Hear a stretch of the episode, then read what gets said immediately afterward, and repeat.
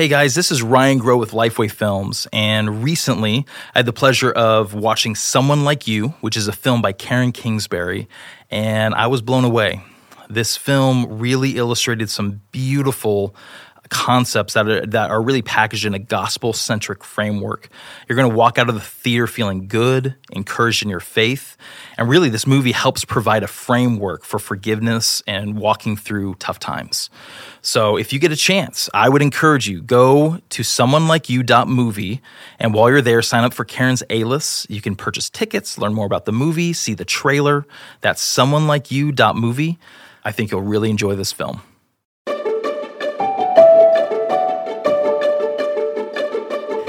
Welcome back to the show. This is Karen Kingsbury. And yes, I have told a million stories, but I've never told mine until now. So, on this podcast, you'll be hearing things about my story that you've probably never heard before.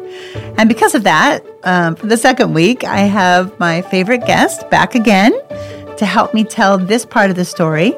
And that is my husband, Donald Russell. And I'm glad I'm here. It was so much fun reliving these. Yeah, it is, isn't it? It's like It a walk down memory lane. Do you remember that we used to do that sometimes on our anniversaries? We would go and find a place where we could just sit and go over all the moments. We called them moments that we mm-hmm. had. And this is like that. This is a moment. Now, last week we talked about how we met and how in a moment that I will forever regret, like a low, low, low, low, low moment, I broke your Bible in half. Last week we talked about that and how you forgave me. Yes, definitely. I had to forgive, and I'm so glad I did. Yeah, I am so glad you did. But you know too. what? Karen Kingsbury breaking a Bible. I know, right? Ah, that was just the lowest moment. And you forgave me, God forgave me. I found the Bible, fell in love with God's word, and now here we are. But at that point, once you had forgiven me, and now we're okay, needing to find a church, that whole thing, that was a little bit of a sticky point, too. Do you remember? Yes, I do. Because as as I said, you know, there's always a spiritual battle going on. Yeah.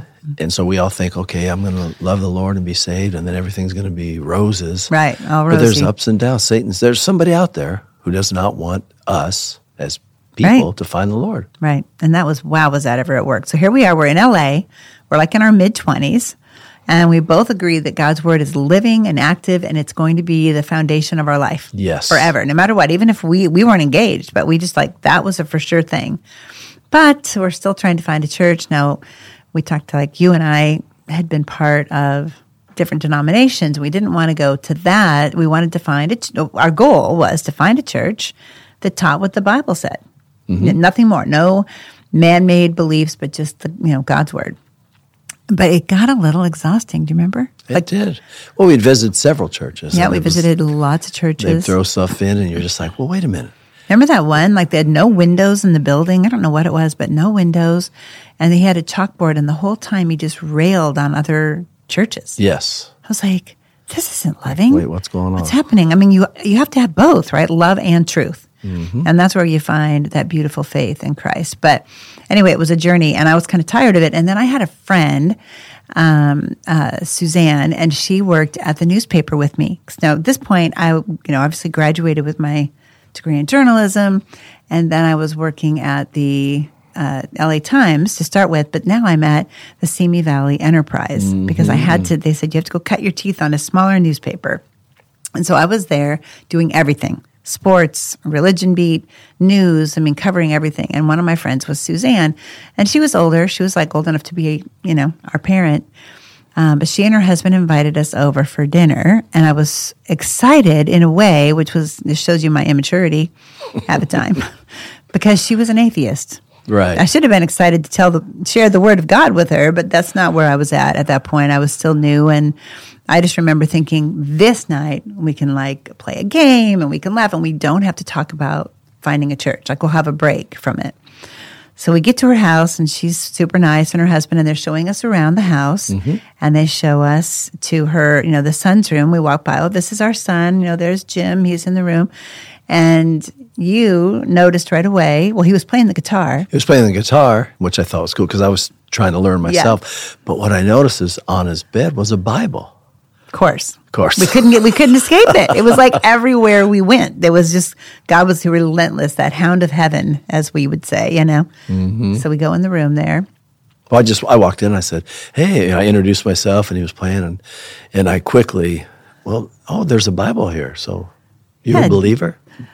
I remember within seconds you were saying, um, you know, so do you read the Bible? Like I'm reading the Bible. Like Karen's reading the Bible, and we were about his age. You know, we were. He was maybe a little younger than us.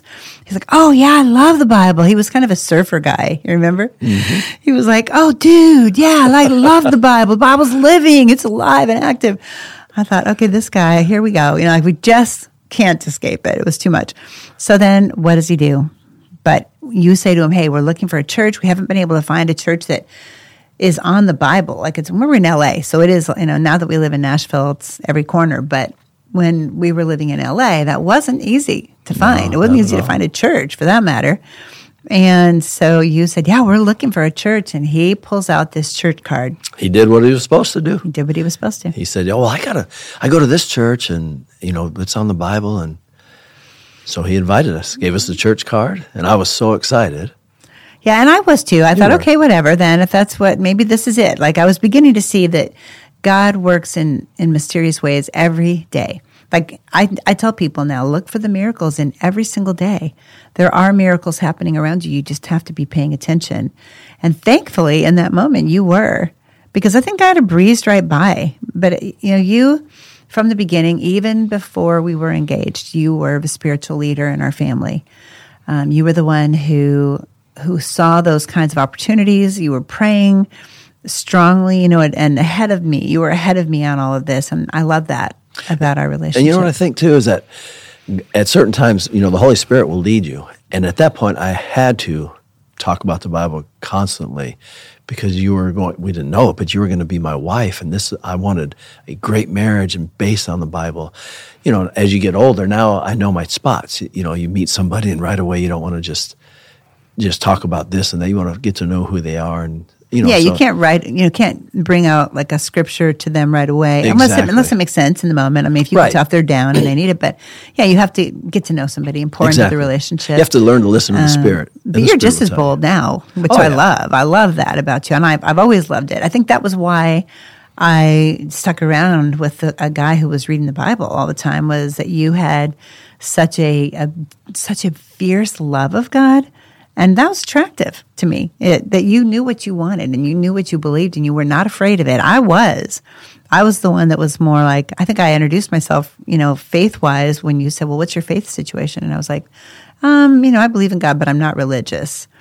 And it's funny, today I'd probably say that I'm not religious also, but more in the sense of religion just being traditions and, and you know, kind of a self righteousness. But instead, I want a relationship with Jesus. There you go. And that's what you wanted. That's what you wanted from the beginning. So here you are talking to this guy, Jim. He gives you a card, and it's West Valley Christian Church in the valley, not too far from where we, you know, our, where our different homes were. I was living with my parents at the time mm-hmm. because to get a job at the Simi Valley Enterprise meant to take like a. I think I made twelve thousand dollars a year. Like literally, I'm like, I can't even afford gas, but it was what I needed to do for a year to get back to the LA Times. And so uh, we go to church that weekend, and oh my goodness, the Wow. Holy Spirit was just moving in ways I had never even begun to imagine. Uh, the sermon, I think Tom Moyers was preaching that day, maybe. I remember um, we had somewhere to get. We couldn't stay for the whole service. Right. And I just had tears streaming down my face. Just, I was weeping. And there's no other word for it. I mean, tears just pouring down my face because I could feel God wrapping me in his arms and saying, It's okay. You're home. You are home. like you can't stop it no. if you wanted to. I, I can remember that feeling Right. too. Like it just felt, it felt home. You're just like, wow. And you know, it wasn't like the building, you know, it was the Holy Spirit. Yes. Because I know, I mean, the church is the church around the world of people who follow Jesus and will be together for eternity. That's the church, and that's the bride of Christ. But I didn't know any of that then. I didn't understand what I was feeling. What I was feeling was the love and the warmth and the comfort of the Holy Spirit. And we talk about how, you know, when you're a Christian, that doesn't necessarily mean everything's rosy and everything's perfect, but you are perfectly loved and you have the presence of the Holy Spirit in your life, and there is nothing better than that. You could be in any situation and you know that He is right there. He's He's with you and He's filling your heart, and that's the joy that will never leave. So even though things might go wrong externally, you still had this deep joy. And I'd never felt that love. I'd never known what that was like. And I just remember weeping and we had to leave early. I think we had a wedding or something to go to. Um, we got outside and I remember Bob Harder. Chased us down. He chased us down. he came out. He was like, "What? what is there? Are you okay? Uh, Is did we offend something you? wrong? Did yeah, did we offend you in some way?" And um, and I just like gave him a big hug. Like he doesn't even know me. You know, I'm just brand new. I said, "No, just we'll be back." we, just, we had a prior commitment, but we will definitely be back. We'll for sure be back. Um, got involved in a small group. Mm-hmm. Jim Bell. Remember how fun that was? Oh, that was so much fun. uh, what was some of your favorite moments and of learn. that? You know what was neat is because sometimes we think of church or Christians or they, you know even sometimes we think of God as he's just up there judging and Yeah. what I loved about it as I've started to grow was laughter. Laughter. Christians were so much fun. Yeah. Like we laughed and laughed and laughed. Tom Ellsworth, our Yeah. our roommate and a good friend of ours. I mean, there was just so much laughter going on and and yet growing, you know, spiritually. And I love that Jim and his wife Cindy, they it was you know, this is the word, this is what it says. And and Unwavering. yes. And, But laughter and love. I mean, it was all right. that. It wasn't done as you know, hitting you on the head with a hammer. Yeah. It was just so much fun. Yeah, it was. It was. It was amazing. And I remember you guys. Remember the skits they would do? Mm-hmm. You would do the the wild and crazy disciples or something. I don't know some silly take off of Saturday Night. It was so fun. So it was all new to me. The Word of God was alive and active. The Holy Spirit was moving, and I remember um, going through a basic Bible study so we would understand who Jesus was, what the Word of God meant. You know, just looking up verses we would have never known Very that were kind of categorized. Yeah, topical Bible study, basic points that we would be able to make a decision because we talked about counting the cost and how, you know, like scripture says, you don't go to war without first assessing your army. And that's true with becoming a believer. Like, you know, if you're listening, I, like I want you to be a believer. We want we want people to give their life to Jesus, but you do have to consider the commitment you're making. And they had us do that. I thought it was it was very responsible for them to do that. And then on December 13th, 1987, we got baptized. Yes. Yes, we did. Um, Jim Bell baptized you. He was our small group leader. And this was at church one Sunday morning. And then you baptized me. Mm-hmm. And what an incredible start. And by then we were engaged. I guess I breezed over the engaged part. The part that I think was really great before the engagement for us. So this all like I broke the Bible in January. By December, getting baptized. So, but in between that time, there was a moment where you called me, and I thought, you know, you you were like sounded nervous. I could tell something was different, and you said, "Karen, can we meet at the park? I just have something oh, really important to tell you." I'm like, oh my goodness, I should fix my hair because maybe this is that. Maybe you're going to pop the question. Because back then it wasn't, you know, we didn't have helicopters and drones and, you know, all the things that people do for engagements today. It wasn't like, you know, it was, it was just like, hey, will you marry me? Like, I love you. Get down on my knee. So I expected that might have been what we were going to do, but we go out. Uh, to the park, we meet there, and I'm like all you know ready and Wow. I'm excited. I'm glad I didn't know you didn't know that's how I was feeling. at the time. And you said, um, you said, honey, I, and you like looked me right in the eyes. And we were very in love. You know, we were we were tracking with with each other, with God, with the Bible. And you looked me right in the eyes and you said, I just need you to know something before we go any further with this relationship. I said, okay, yes. I, I knew now it's not sounding much like an engagement, you know. and you said, I am always going to love God more than you, and I just need you to be okay with that. And I was like, okay, um, hmm, you don't really find that in a Hallmark card. I could tell, I could tell you didn't have, you couldn't, you know, probably the first person in history who'd ever pulled their girlfriend aside and said that.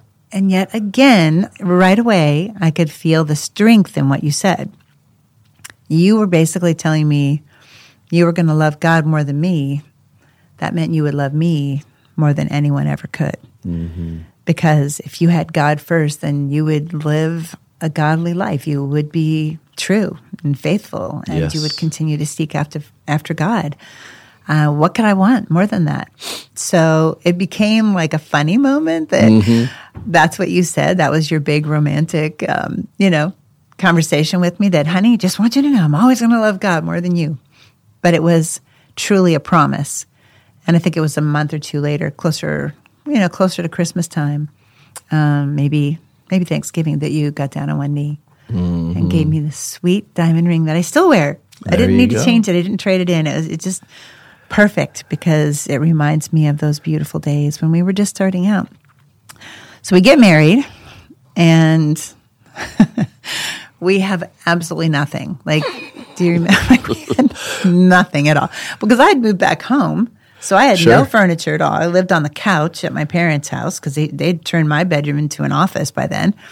Um, and we're like, what, 23, 24 years old. And you lived in an apartment. You had um, a couple roommates, but you were getting your teaching credential. Yes. Do you remember? Yes. And so together we had like $5. We had nothing. Right. Uh, you know, you're going to school and working a little little job here, but nothing. Yeah, I mean, when you were full time, you were taking more than 18 credits and you were doing just fine. But getting married, we were like, well, what are we going to do? So it was actually, I think it was um, a friend at church had a mom who wasn't a believer, um, but she lived by herself. She was a widow and she had a nice, beautiful house south of the boulevard. Remember, we talked, that's, that's where the nice houses were. That's what we LA. got to say. Hey, uh, we're living south, of, the, boulevard. The catch was we lived in her garage. Yes. Wow. wah wah. We literally, we literally lived in a garage, and it wasn't really quite a garage. It was a one-car garage that was separate from the house. It was in the backyard, and they called it the bunker because back in the Cold War, people actually thought so. was like the you know the eighties. Um, people thought that if you had a building with no windows and no, you know, like the doors were all paneled, so it was kind of a closed-in building, that if a nuclear bomb dropped, you would be totally fine in the bunker. I think they were probably wrong, but that's what they had, and that's where uh, her husband, this woman's husband, had done all of his uh, legal work. He had gone out there, and he was just had become Made an office study, out of it. and he made an office out of it. So now he had passed, and she was like in her eighties, and she was a sad person, but she wandered through the house, and she was kind of lonely. But she she was nervous of us being there. Um, she made it very clear, like don't come in the house. Like you can rarely use the kitchen. And so this little this little building had a pull out couch. It had a couch that was a pull out couch bed. That was our first bed. We used to love to give the tour of it. Oh yeah, you give a tour. You just stand at the doorway. You go. There it is. There's the couch. There's the little bathroom. There was a walkway that went around the bed and a couple of bookshelves because he had been a lawyer, you know, so he had a lot of room for books. And we put lots of framed pictures up there. And somehow in our craziness, we bought a kitten. Do you remember that? we? I think that was me. Yeah. Okay. Not logical. That's true. That would be me then. Definitely. So yeah, so we had a little kitten and that was our our company and we had no intention of having kids for a long like we didn't even have a time frame. We were just like I don't know if we thought time was just sort of stopped, but never occurred to us. We had a couple of tennis rackets from Walmart. we got a picnic table. We got a $99 picnic table because it was mm-hmm. LA, so it was warm. And we'd sit out there. You'd have your old guitar, and we'd sit out there under the Southern California starry nights. And you would play worship songs, and we would mm-hmm. sing praises to God, and we were so happy. So we lived in a garage, and yeah, you would, te- my dad and you would joke about, you know, nothing but the best. Right. Exactly. she married me. Nothing but the best for her. Get a, a garage. got a garage. But at the same time, we were so happy. And I really, I mean, nothing, money and, you know, things and houses, do, it doesn't change the joy of the Lord that we felt then. I was going to say it's just goes back to what you said earlier. It's because it is. You, you hear Right. people say that, but it's so true. If you have the Lord, you're going to have days. You're going to be down and depressed sometimes and sad, but that joy. And I agree with you. I look back. I'm not. I can't say I'm happier now because of, you know, we have a house now. We have this Right. that. Just that joy of the Lord. It was We so fun. laughed so much. And you're so funny anyway. You're, you're hilarious. Now our kids are funny because you're funny. Um, but you know, it was it was one of those things where we'd come home from church. We did a lot of things at church. We had Sunday night. We I feel like we had Sunday morning, Sunday night, Wednesday night church. Um, we would do we would do all the fun activities that they would be a part of, and we loved it. It was, and I think my parents thought, you know, I might have. I think they maybe thought I was in a cult. I mean, I think they really just people who are living one way, and then one family member gives their life over to Jesus. It's like, what happened to them? I can rem- I can remember coming home from the beach once, which I love the beach. I loved it then. I love it now. And you and I would go to the beach, and you know your makeup gets washed off, not yours, but mine. I was going to say mine stayed on. my makeup would get washed off, of course. And I remember coming back from the beach one hot summer day and my sister saying to me, Look at you. You're in such a cult. You don't even wear makeup anymore. Do you remember that? Mm-hmm. We, we thought, they thought we were different. So we, we're engaged. And, and, and this is an important part too, is that before we got married, uh, my parents wanted me to get married in the traditional church where we had been raised. Mm-hmm. And I didn't want to. I wanted to get married at a church that believed the Bible or followed the Bible more closely. And so I remember meeting with our pastor and him saying, Look, you know, your family loves you. And if you can do this, if you, you know, a building's a building, like go and get married at the church that way. You just don't do anything that would go against the Bible, but get married there and you're going to build a bridge people will walk over later. Mm-hmm. Um, what beautiful words. And we did that beautiful. and um, made our families happy. And eventually, I mean, to cut to the chase to where we are today, they all have given their lives over to Jesus. Mm-hmm. They love the Bible. You know, it's um, been tremendous to watch the faithfulness of God as we've prayed for family members. But we were so happy. We were so in, in so much in love and so joyful with our cat in our garage. And then I find out that I'm pregnant. Six months. We've only been married six months, so we had no. That we were, I believe, doing pretty much everything we could to not be pregnant. Mm-hmm. Remember that. Um, and yet there we were. And I, I took that test and I would just remember sitting, like looking at it and staring at that positive result, going, what in the world is God thinking? Do you, and now, how did you feel? Well, yeah. I mean, I should have been like you. Like I should have been, wow, we don't have money. We don't have this. But in my young belief that God, you know, the Bible says God will take care of everything you need. Not what you want, but every all your needs. Just trust Him, right? I mean, He's there. He loves us, and I just remember being excited to the point of I was. Yes, I remember. super. excited. I couldn't believe it. that was one of your it. first time. That's still famous. Your, you know, your basketball teams through the years, Sure. your classes. All of our kids all know when you When I get you- excited, it Yeah. just overflows. and there. that's how you were. You were, and I was crying like, "What is God thinking?" In my in our dark windowless garage with no heat or air, by the way. Mm-hmm. You know, it got cold in LA, and it would be some mornings it'd be fifty degrees in that garage, that little house garage that we lived in, the bunker. Mm-hmm. Um, but we we knew that God had a plan, and we knew that that you know I, rem- I can remember also we drove, we took a trip um, to uh, like ten minutes away to my mom and dad's house to tell them about the news. And you do do you recall what you were doing? no. So the whole time we were driving, you had the window down, and at every stoplight, you were like, Oh yes. "Go ahead, you tell." Her.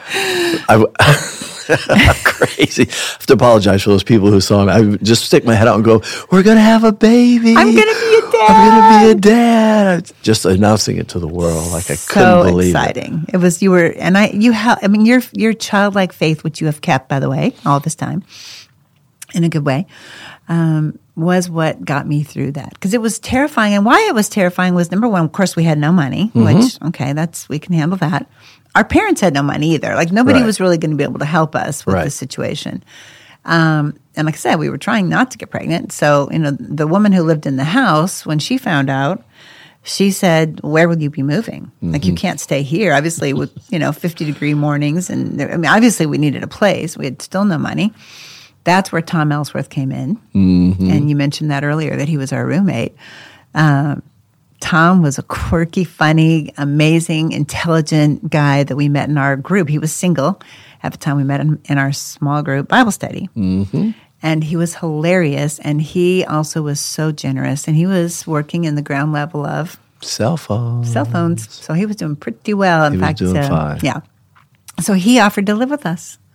And we got an apartment just a few miles away from where we, you know, our church was, and we were all still in the in the San Fernando Valley at this point.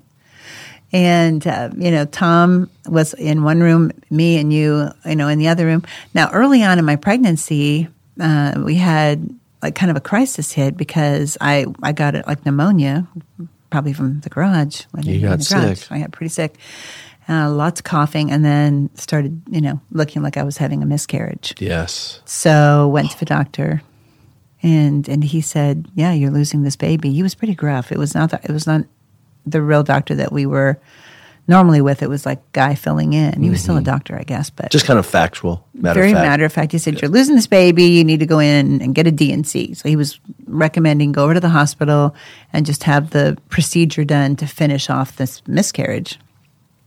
And I was, we, we, we were both, I was so sick. You were helping me walk. And I think we were both crying. Like by now, we had come to love this baby. I think I was four or five months pregnant. And um, we, maybe not even that far, maybe three months. And so we went over to the hospital and um, they do an ultrasound. Thank you, Jesus. They did an ultrasound. And the nurse who was working said, um, There's a heartbeat. Like, are you sure you want to do this? And I like practically jumped off that table. like, no, there's a heartbeat. No. And then the doctor was, he was pretty rude. I mean, Yes. he said, Well, you're losing the baby. You can go home. I'll see you again in a couple days. So we went home and prayed, Prayed and and prayed, prayed. prayed for a miracle. And, you know, Look how good God is. the baby lived. When you think, Our precious Kelsey. yes, but anybody out there, look back on your life and Right. look back on those things that you don't even think about where God was there. Right. I think of Luke 137, nothing is impossible with God. Amen. And that became our mantra, kind of like our, our promise that we kept on sort of standing on that promise of God. And when we moved into the apartment, Tom had his room, we had our room, and then we had Kelsey, and she was, um, she actually had another struggle there at birth, but she survived that and um, was in intensive care for the first week. And after that, we brought her home. And my sadness now was that I'd have to go back to work because you were just finishing up school and were not making enough for us to survive. And I had already put the money down. I think it was non-refundable money. It was. on um, a you know daycare situation for her. But the whole time, like the whole entire time, from the beginning when I found out I was pregnant, you were praying, and you actually were you took on the role of like leader of our home really beautifully in that moment because you said, "I am going to pray that God will show you a way to write from home and to make the money you're making at work to make that money from home." By now, um, remember I was over at the Los Angeles Daily News and I had doubled my salary. So I was making, we were like, you know, making like 24,000, which was again nothing, but we had at least that. And I worked 12 hour days with the newspaper. So here my maternity leave is ending. You have been praying every day that God would show me a way to be. Well, you just you kept home. saying because you were sad, like I'm never going to see never this baby. to I see got to work child. 12 hours. Right. I didn't want to live it that way. Yeah. And I just thought, okay, God, we trust you. We need. Do you have a plan? I you don't know so what it is. happy, by the way. Yes. I remember you not doubting at all. You were No. like, God's going to show us. There's going to be a way. You were completely, I mean, I, I have to say, your faith in that situation was breathtaking. It truly was. Mm, thank you. It was. And, and and it gave me hope. But I, I prayed, you you asked me to pray. Mm-hmm. You said, Karen, I need you to pray too. Don't, I can't just be me. We have to both be praying. But I prayed doubtfully, and you prayed believing, and you prayed that way every day. And so I think it was middle of that time I had written an article for People magazine about uh, a sad story about a girl who was killed by her best friends. That's what I was covering. I was out of sports by then. I had done the sports writing thing, and now I was doing true crime stories, and it was very, very sad. Um, and I remember saying I want to go back to sports, but to make money, you know, on the maternity leave, I sold this story to people, and they paid. I think it was seven hundred dollars, seven fifty Something for that. like that. And that that's like the biggest magazine you can freelance for. You know, it's something like a People, and it was my sort of see this isn't going to work moment because if this is what we're making for an article and it's like a huge deal to get a story in People. Um, but now, you know, we're what am I going to do to actually be able to be home? And it was just looking like nothing. Keep gonna work. praying. I said, keep praying. You did. You, you were, and you were, you said it like, you know how a parent will remind a child that yes, lunch is coming. That's how confident you were. You were, you were so confident that God had us, and it made no sense to me at all. You were like, "No, I'm praying for your annual salary. That's what I'm praying for. That you'll find, it, you know, there'll be a way." So, an agent in New York saw the story in People magazine, and he contacted me. Now, this is before computers, you know, so he's like calling me on the phone, like, "Hey, I think this would make a really good book. This is a good true crime story, and you know, it'd be a good, it'd be a good book to write. What do you think?" And I'm 25, 26. You know, I'm, I've never written a book, but it's funny because it took me back to Plan A. My Plan A in life was always to be a novelist. I wanted to write books, but not true crime books. so I went and bought a couple of true crime books, read them to try to understand what that was. I wrote a proposal. He loved it. And I'm like, where where is this really going? I said, what is it, an author? How does that work? Do they get paid up front or, or what? And he said, well, you're young and you've never written a book, so you might get a couple thousand dollars, but you're not, you know, that's about what you get. And again, I'm thinking, okay, so we can pay off our used Honda. we had one mm-hmm. car between us. Yes. But how in the world am I going to be able to quit that job and be home with this precious baby girl? And it just didn't look like there was really any way. And then, you know, I think it was two days before my maternity leave was up, I got a call from the agent. And He said, You need to sit down. And this guy was a Jewish guy and very nice guy and very um, successful. And he had an accent, super strong, you know, New York accent and uh, and he was a very faithful man in his own right. But Yes. and and he said, Karen, he goes, you aren't going to believe this. You have to sit down. And so I, you know, I, I sat down. I said yes, and he said, I got your book into your proposal because it was only a twenty page proposal, but he got it into a bidding war between two major New York publishers. And that bidding war got it up to that, like he said what the advance was. And I was like, what? And I remember thinking, wait, you know, I, I, my head was spinning. And he said, now don't get too excited because you'll only get, I get 15% first, he said. And he said, you'll get a third when you sign the contract. And then you'll have to cover the, the trial of this particular case. Um, and you probably won't have the book turned in for a year. And when you turn the book in, you'll get the next third. I said, just what is that amount? That first third minus your percent, like what is that first amount? And do you remember it was $11.89 more than I made a year? Do I remember? we celebrated We big celebrated. time. Yeah, we went to Denny's with the Denny's. $11. Yeah.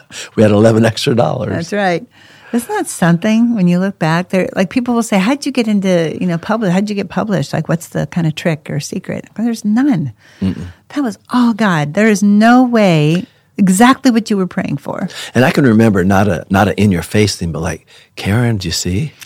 Pray and believe that God is in control. Because we're not, as humans, we want to be in control, and we're not. No matter what you think, you are not in control. Right.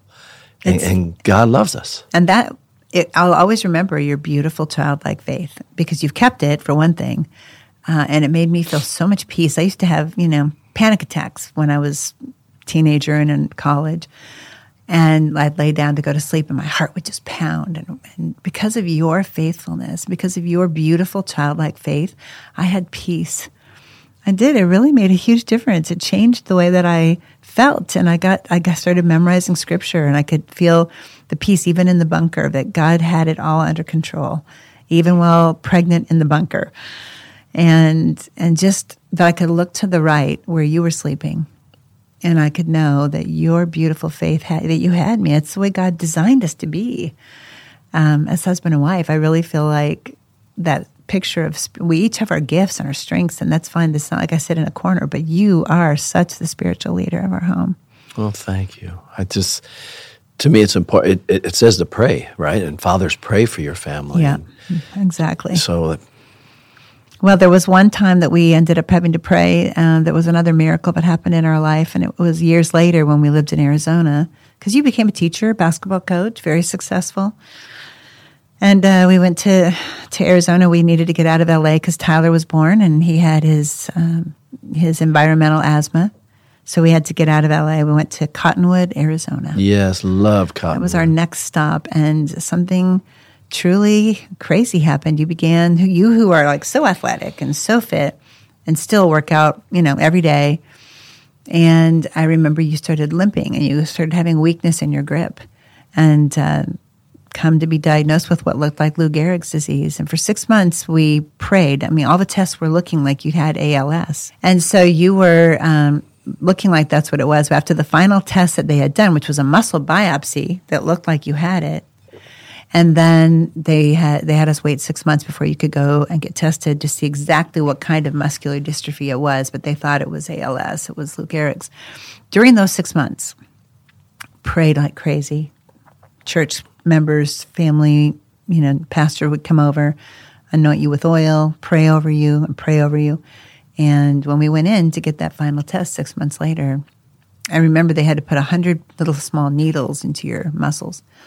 And when they turned the machine on with those needles in your muscles, the sound that it made would determine what kind of muscular dystrophy you had. You just wait for that flip of the switch. Yeah, and your whole life depends on that next few moments. And I remember in the middle of that waiting, going to church one night and on a Wednesday night, and Great is Thy Faithfulness was the song they were playing. And I remember thinking, it was again, it's like all the noise in the room quieted, and just that truth settled down on me from Lamentations that His mercies are new every morning. Great is Thy faithfulness.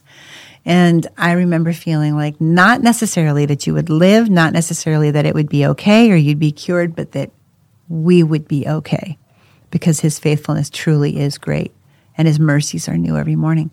So there we are in that room, and those needles, he turns on the switch, and there's nothing but silence. And silence is the sound of the healthy muscles with no problems at all. So he repositions the pens, flips the switch again, Looked at the chart. looked at the chart, like what?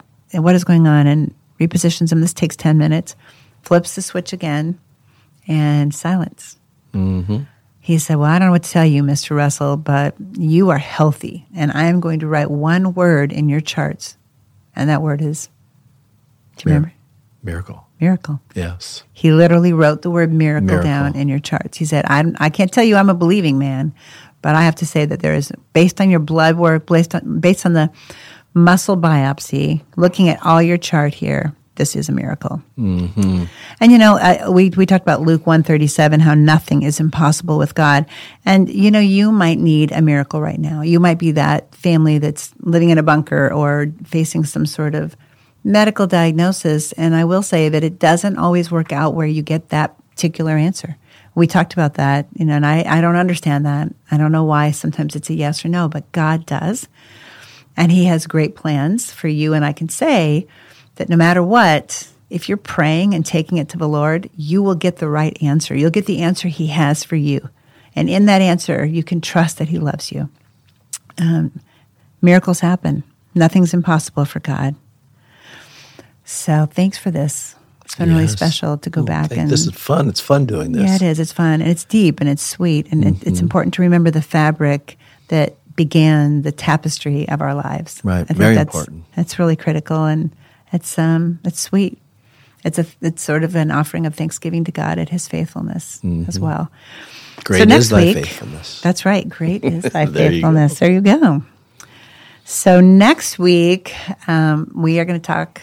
Well, you won't be with me, but it is going to be so exciting because do you remember when I first started writing? I, I wrote four true crime books. I was done with that. I couldn't take it. I didn't want to do any more crime. That was it.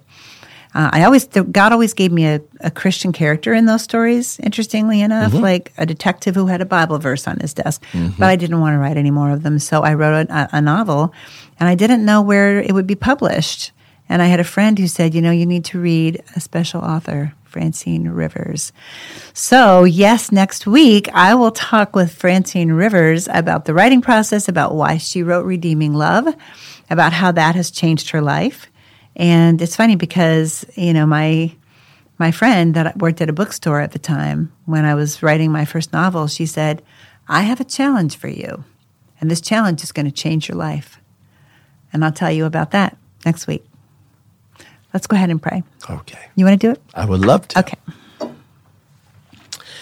Lord, thank you once again for everything that you have done.